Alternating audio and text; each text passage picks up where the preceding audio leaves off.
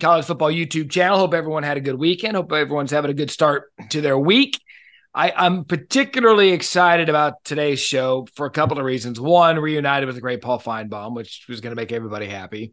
Part two, as we sit here August 2nd, it is officially the month where college football begins, and we are a month away to the day from the first full Saturday of the college football season. So we continue to count down and get closer. So let's bring in Paul Finebaum, a month away from the start of the season. Paul, I hate wishing away summer, but man, here we are. Yeah, you you start to to dread it at one point, but Matt, now now that we're here, I, I'm I'm not wishing it away anymore. In fact, I wish it was already uh, here coming this weekend. But we can we can survive three more weeks. Three more weeks until basically our weekends go away to the greatest sport on the planet. I want to start with one, one of the major storylines uh, in the college football world today. Just when you thought realignment was over, realignment rears its ugly head again.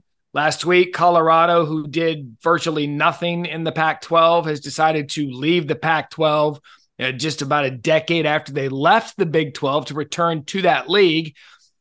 And Paul, now what you have is we've seen it. Look, we know how this is going to end up.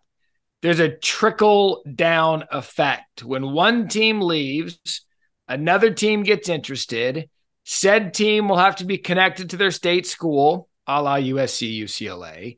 TV rights deal wasn't exactly the greatest deal on on the books. And now who knows what's going to happen in this conference with this latest news?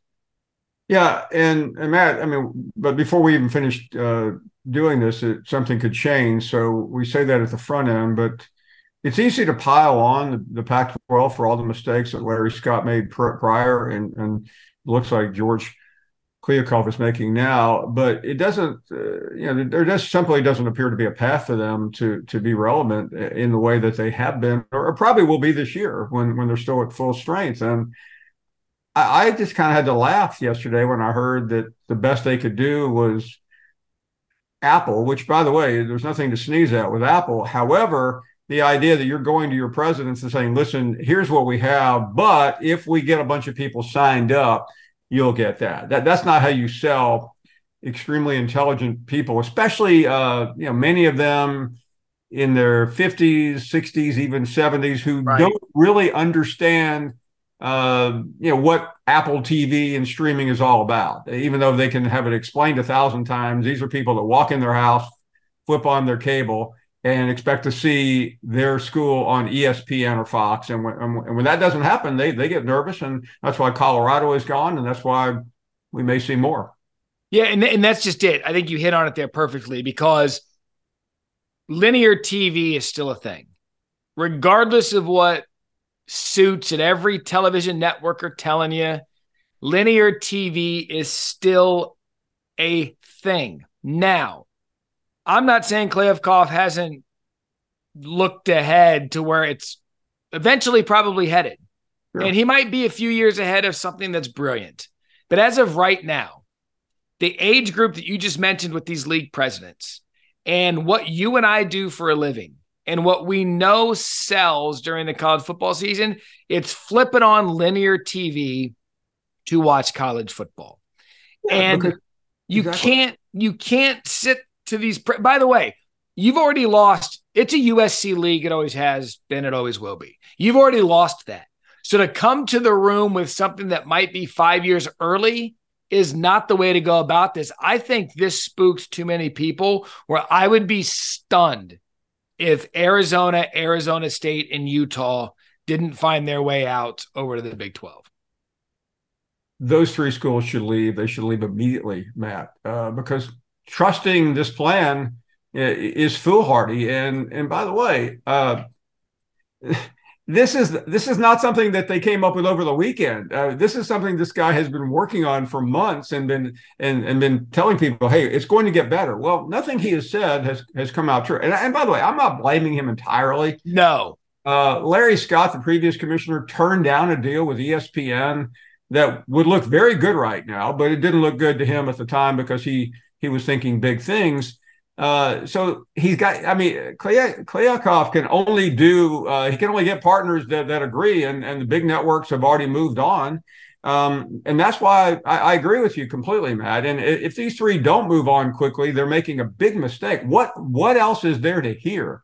I mean, they waited uh, for weeks now while Colorado finally decided they couldn't wait any longer to hear this presentation. And we both know because uh, you've got far closer uh, and better sources to these schools right now than I do that it didn't go over very well, and, and it shouldn't have gone over very well. And and I happen to know a lot about Apple. Uh, I have interviewed uh, and spent time, uh, considerable time, with with Tim Cook, who is the the CEO and chairman of Apple, who happens to be an Auburn fan, right. graduate, and a, and a, and a big football fan. And he's not somebody you you you sneeze at. He's a, he's the most powerful uh, CEO probably in the whole world right now. But that doesn't make it this plan any better. Uh, it's this would be a good second or third tier plan, but not a primary plan. And when you look at, and here's where I think the biggest problem for the Pac 12 is. First of all, it's a conference that's been around since 1900. The Pacific Coast Conference has been such a good conference for sports throughout time, be it in football, most notably basketball, Olympic sports. It dominates in Olympic sports. And oh, by the way, academically, it's a pretty damn good conference. Problem is now when you're trying to sell this neighborhood of properties, your most valuable football property has moved to another neighborhood, mm-hmm. USC. You can't you can't sell the Pacific Coast Conference without USC. They're your most valuable entity. And I know Oregon's flashy and they're with Nike and they've got a good thing going and it's all grandeur up there in Eugene. They're not a USC brand. Washington's not a brand. Washington's good, they're not a USC, they're not a UCLA. And so trying to sell a network with what's left over of your property without USC and UCLA is going to be difficult. That's part one. Part two, if you're Arizona State, Arizona, Utah, and you're looking around, it's like, well, wait a second. Do I still want to hang around for San Diego State, Boise State, or whoever would be a glorified Mountain West? Arizona, as much as I dislike Arizona because of that helmet right there, Arizona's a power in college basketball. And you put them in the Big 12 with Baylor and Kansas, everybody in between. That's a good league. Arizona State has always been a good baseball program and is a football team that can. I mean, this is a, Utah's the defend two-time defending Pac-12 champion. I mean, the Big 12 overnight, if they grabbed these three schools, would be you could argue maybe a step ahead of the ACC. And John, well, I, we're taping this what at 10:06 a.m. on Wednesday. This could all be irrelevant by Friday. And Matt, what you just said there is striking because even without those three, but with those three, the ACC is suddenly the conference in trouble. And you know, we can talk about that in a minute, but because I have some pretty strong opinions about where they are and how they got there. But it, it doesn't make sense for these three. I mean, and by the way, Utah, Arizona, and Arizona State, they're not as big a. It's not that big of a stretch for them to be in the in the in the Big Twelve. Uh, they're, I mean, they're not exactly neighbors, but it's it's not like USC and, and Rutgers. Uh, it's not that big a deal. I mean, it's in at least it's in this that part of the country, right? Uh, I mean, they're they're they're not three time zones away and those are all quality. Uh, even in football, you you're not going to sneeze at, a, at Utah coming to your place, or or, no. or, or even the, the other two have have had enough moments, and the pressure then on Oregon, Washington would be immense because that's not a league they want to get stuck in either. And I, I don't think they have too many options unless the Big Ten just says, you know what, we're going to. Uh, we're, we're going for broke here. We're bringing in a couple of more and, and then hope to keep uh, the, the, pressure everywhere else. But we are we are at a tipping point in college football to, at today uh, that we haven't seen in a long time. Uh, we've seen we've seen incremental change. Sure. Incremental. I mean, come on, Oklahoma, Texas, USC, UCLA. But this this is this is even uh, this isn't bigger and, and splashier, but it could be more important because this is literally burying a league. Uh, I, I, I, I know people say, okay, enough of the hyperbole. I, I, said the other day, the big with you that the the, the Pac-12 is is is dead. If you know, give it last right. I'm not kidding. Uh, I mean, that's not an exaggeration. I say things sometimes for shock, for fun. That that is the truth. I mean, this league is, is dying uh, and anyone who wants to hang around for the funeral, good luck. But uh, you're, you're not going to have anywhere. Nobody's going to be seeing you in the future if you want to stay there. No, and, and it's a, the conference that I grew up in. I grew up in Arizona. This is the league that I grew up watching and loving. It really is sad when you see what's coming, but it isn't hard. It's not hard. We're not capologists here in football realignment doctors. What we are is realists, and we've seen where this sport is headed. And to see this league little by little get pecked away to where it's going to be to the point where it's absolutely nothing is certainly on the horizon, which is where I believe the ACC needs to be careful because as we sit here today, Paul, I am convinced of it. I don't know anything. I haven't talked to anybody. I just know how this stuff has gone over the past five years. There's a team in a school like Florida State who would be really, really entertained by ACE or SEC expansion or leaving the conference to form their Florida State to me is one of the teams that host schools that holds the cards to the future of the ACC. That I believe there are at least four schools in the ACC who have had conversations, serious, extensive conversations, going, okay, what is the bottom line number it would it will take us to get out of here? That I believe at least four, maybe more, want out of the ACC today. And there's nothing left for the ACC to do. They, they are stuck in a long term deal. It's with ESPN. It's the deal they wanted to have their own conference network. And I'm so happy that the ACC network is alive and well. We're all cheering for it. However, uh, it is not was it worth uh, mortgaging the league's future until the 20 mid the mid 2030s and and and right now uh, we're, talking about massive numbers 100 million plus but i but i think there's i think some of those schools are looking around and going you know what? It doesn't matter. We have to find a way out. And why do they want, want out? Is it money? It, it is money on one hand but it's also recruiting. Uh, acc coaches are having to recruit against the SEC right now, and they and they're losing. Uh, even the even the best, and I'm not talking about you can you can throw up, hey, well they got this guy or that. Guy. Great. I'm talking about day in day out. They are yep. getting beaten, and they have no chance. And, and, and they're hearing it from players. Players want to be and here. You know, people say, "Well, here goes Paul Finebaum." Well, no, players want to be in the big leagues. The Big Ten is a super conference. The the SEC is a super conference. And if you're looking at North Carolina or Florida State or Clemson or Miami, and you have the choice, uh, and the money uh, isn't that is the money's not going to stop you. You're probably going to want to play in the SEC over the ACC. You are definitely going to want to, and and Clemson wants out. You know that, Matt. Uh, I, I, think North Carolina wants out. Uh, Miami probably is looking elsewhere, yep. and the SEC is not the only place. Uh, the Big Ten's a factor here too, especially for a school like North Carolina. Yeah, and, and, and you know academics with North Carolina, Miami certainly an academic institution. It's a private school, uh, but the, when you look at when you look at it, the big picture, Florida State long dominated that league forever under Bobby Bowden. Miami, we know the U. That's a football power. Clemson's this decade's football power in the ACC. And when you start coming for a school's money well, when you start coming for the one money revenue generated the school has and it's starting to be attacked, which football conferences are, what is the first thing those school presidents are going to do? Well, wait a second. My Clemson football team makes this school a hell of a lot of money. Miami football, whether the academics want to admit it or not, the U is known for football. We've already touched on Florida State. North Carolina, dual branded with Jordan Brand, and, and, basketball has certainly been their calling card, but Mack Brown at least has the football program with the pulse. When you start coming after those re- revenue centers, people are going to freak out and they're going to start looking to protect themselves. And that's why you could go back, Paul, to probably a show we did last year, a sports center that we did over the last few years.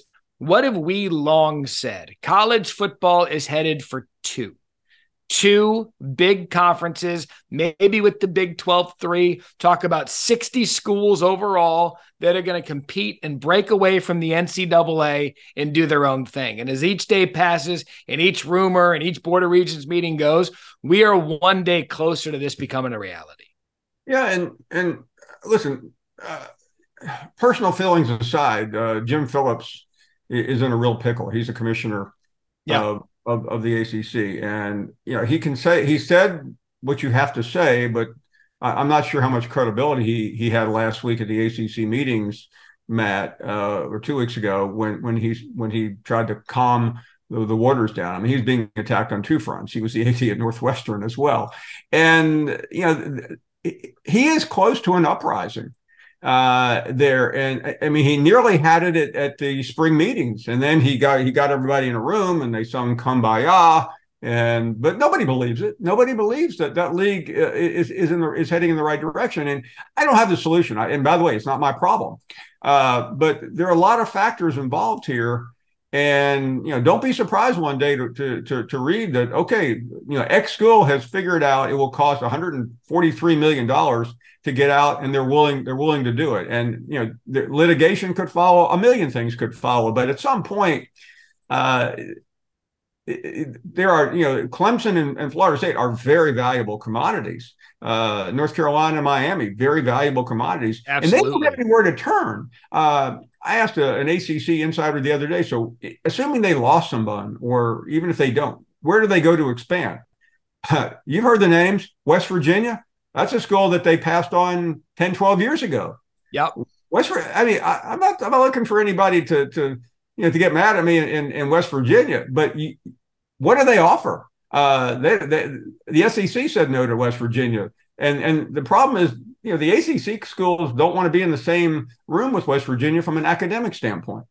Yeah, and look, in West Virginia had to grab onto what they could. They grabbed onto the Big 12, which if you talk to anybody within the Big 12 or at West Virginia. The travel is hell for them based on where they are in West Virginia relative to some of the schools they have to play in the Big 12. And I think travel concerns went out the window when you we we joke around yeah. the big UCLA Rutgers and big USC Rutgers game of the Big Ten, but it's where we are in, in the state of college football. That's off the field. On the field, August 2nd, as I mentioned, one month to the first full Saturday of college football. But one day to the day august 2nd alabama reports to camp auburn reports to camp texas a&m reports to camp i believe lsu's august 3rd so paul let's start with auburn. I want to start with with with hugh freeze year one at auburn. They report to camp today. Give me one big storyline as it relates to auburn as they embark on hugh freeze's first camp.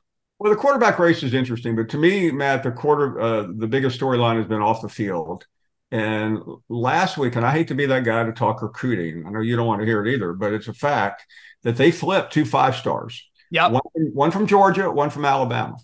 Uh, that's a big deal. Auburn hasn't hasn't flipped a player from those two schools away from those two schools in a long time, and, and they not only have a pulse. I mean, it, they have a heartbeat and they have momentum. And and Hugh Freeze is out there now, and and he's he's he, he's creating a, a lot of issues for schools. And you know what what is what is it going to look like on the field? I don't think it's going to be great. I mean, why should it be? Uh, they, they, he inherited a pretty bad mess. He's gotten some good transfers in there. Payton Thorne comes over from what Michigan State. Michigan State, yeah. Robby Ashford. Uh, is that? Oh, those two quarterbacks are going to get anyone excited? Probably not. But uh, he's got an option at least. Uh, and you know, in the SEC, as in another number of leagues, Matt, you have three or four games that are 50-50 jump balls and if you you might steal one you might not but if you steal one or two suddenly you look like you're having a good record. And what what hugh freeze has done is create momentum and that's the most important thing. That's it. What do i say all the time about college football? One of the biggest uh, keys to success within the sport is belief.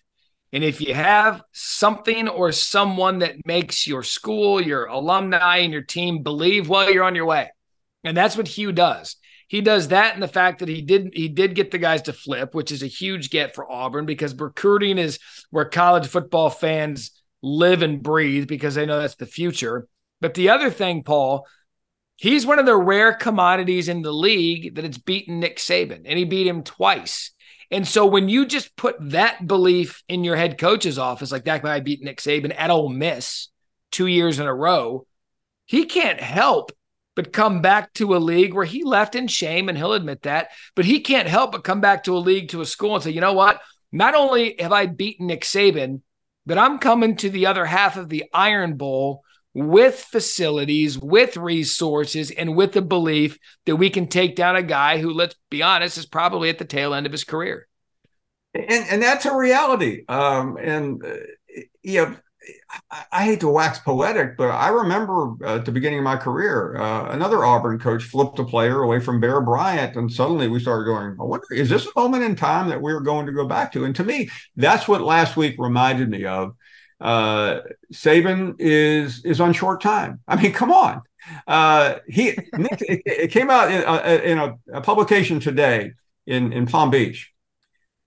Matt, Nick Saban spent $17.5 million buying a home on Jupiter Island. His neighbors, Tiger Woods.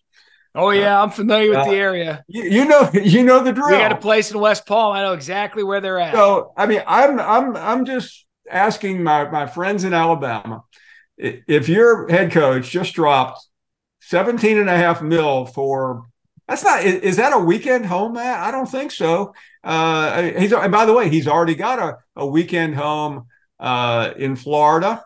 Uh, on the other on the other coast, he's got a uh, lake house in Georgia. I mean, that to me sounds like a retirement home. I don't know. I'm, am I crazy? I don't. I don't have a home in Florida. You understand that locale, but that that's what it sounds like to me. Um, and uh, and maybe 17 and a half million is not a lot of money to Nick Saban, but that that really is is pretty remarkable. Uh, and and I, I, think you know he is. He, I, I don't know when he's going to retire, but uh, he, will Hugh Freeze will be at Auburn after Nick Saban's at Alabama. I can mark I can mark that one down pretty easily.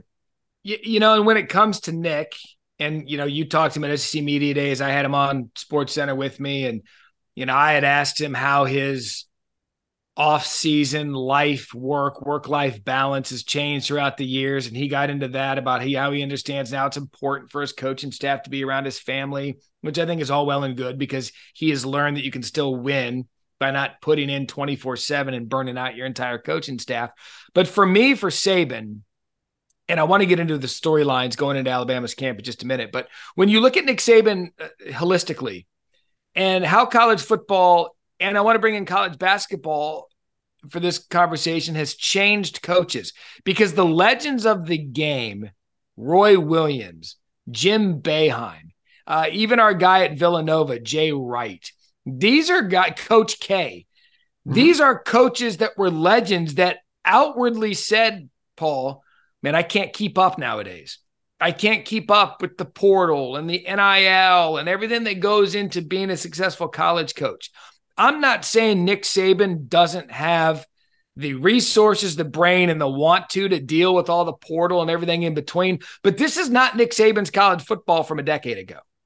No, and and, and the signs are there. Uh, you know, I have Alabama friends who who don't would never criticize Nick Saban, but they say the reason we, meaning Alabama, didn't win the last two years, and and by the way, they came in second and fifth, we're coaching. Uh, and all the criticism goes to the coordinators, Bill O'Brien and Pete Golding.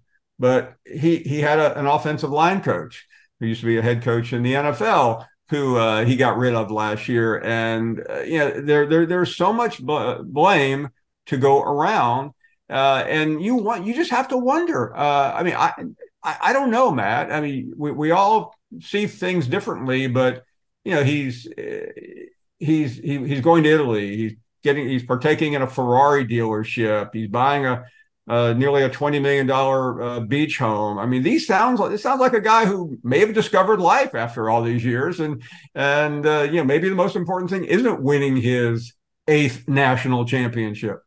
Yeah, and look, when we were on Sports Center, we were looking at his golf swing, and he, he was mad that we were showing the video of how bad his golf swing was at the time. I tell you what, investing eighteen million dollars in a home near Tiger Woods, Justin Thomas, Dustin Johnson, Brooks Koepka, yeah. that'll change your golf swing in a minute when you sit next to those guys. Uh, but storylines coming into Alabama's camp. Look, last year going into the into the season, Will Anderson Jr., Bryce Young, noted as the two best players at their respective positions in college football, couldn't get it done. Big picture national championship. I believe Alabama has a number of storylines coming into this camp, most notably in a long time quarterback. I thought Jalen Milroe was a creative player type player who was physically imposed. I mean, you just look at him, you're like, that kid plays quarterback. I still believe there's a place for him in the offense, but you know that they had a transfer come in from Notre Dame along with Tommy Rees. To me, Tyler Buchner, Jalen Milroe, Tommy Rees is the biggest storyline for Alabama as they start camp today on August 2nd. It has to be, and you know we'll try not to use too much deductive logic here, but Nick Saban hires Tommy Rees. First thing Tommy Rees does, he brings along his quarterback, Tyler Buchner, who, by the way, loses a job to Sam Hartman, but I'm not sure that's any shame. I mean, Hartman's a really Hartman's good. a record setter, right? Uh, so I, I have I have people that argue uh, Ty Simpson, Buchner, but Buchner seems more likely. Uh, and and what you said about Milroe is 100 percent correct he will maybe start the first game, but but but I think I think I think Alabama looks at him as somebody who can be situational and and, and be a factor. Uh, he, he's a phenomenal athlete. Uh, he can do a lot of things. Uh, you know, is he is he a starting quarterback? I doubt it. Yeah, and and we like talking transfer portal here. Um, and Nick Saban's done it the past couple of years within the transfer portal. Jahmyr Gibbs, transfer portal from Georgia Tech, ended up being a first round pick in the NFL. Uh, Burton, the receiver from Georgia, transferred in, didn't quite do as much as I think Alabama fans had hoped. But here we go, Paul, another year in the transfer portal, and Tyler Buchner could be the key to Alabama's postseason success. So Saban using the portal to bring in who could be his starting quarterback, which – you know, five years ago, that would seem hilarious based on the lineage of quarterbacks he's trotted through there from Tua. You know, Jalen Hurts started his career there, ended up transferring to Oklahoma. Mac Jones and his. I mean, this was a guy who was prideful on building from within with his recruits. And now we're seeing for a second consecutive year someone in the portal coming in having a big say in what goes on there. Yeah, and some people I'm sure saying, "How did Saban end up with this?" And the problem was that he had, you know, he had so many great quarterbacks in a row, and and Bryce Young, uh, you know, could have stayed another year. Of course, uh, we all laugh, um, but he he he went out and recruited a couple of guys, and you know they didn't quite pan out. And then he went out and got a five star in Ty Simpson, and he's a freshman, uh, so he really got caught. Uh, you know, what what does it cost him this year? It could, uh, but you know, he's got a lot of. Uh, one thing about Alabama, though, uh, it's, an interesting schedule, but there's enormous talent on this team. Yes, and that you know we, we don't don't read too much into what they lost. Uh, if they can figure out the quarterback situation quickly, and I mean like immediately, then they they need to they they have a favorable home schedule. They have a favorable schedule with their two toughest games excuse me, their three toughest games at home Texas, LSU, and Tennessee. And here's what we know when it comes down to coaching, Alabama's going to find their way into this one, uh, as they always do. The Texas one for me, that's to me, Alabama, Texas. If you look at all the games across the schedule this year, Paul, Alabama, Texas, week two, week two, is that correct? Is my in my schedule memorization? Week two, Alabama, Texas. That's the biggest game on the college football slate, and it's not even close because for me, it's a tipping point game for Alabama with what do they have coming back? And it sure as hell is a tipping point for Steve Sarkisian in Texas because they have been picked to win the Big 12. They have the talent coming back. And if they can get by that one with a win, you seriously have to consider Texas a college football playoff contender. For me, that's the game of the season, and it's not even close.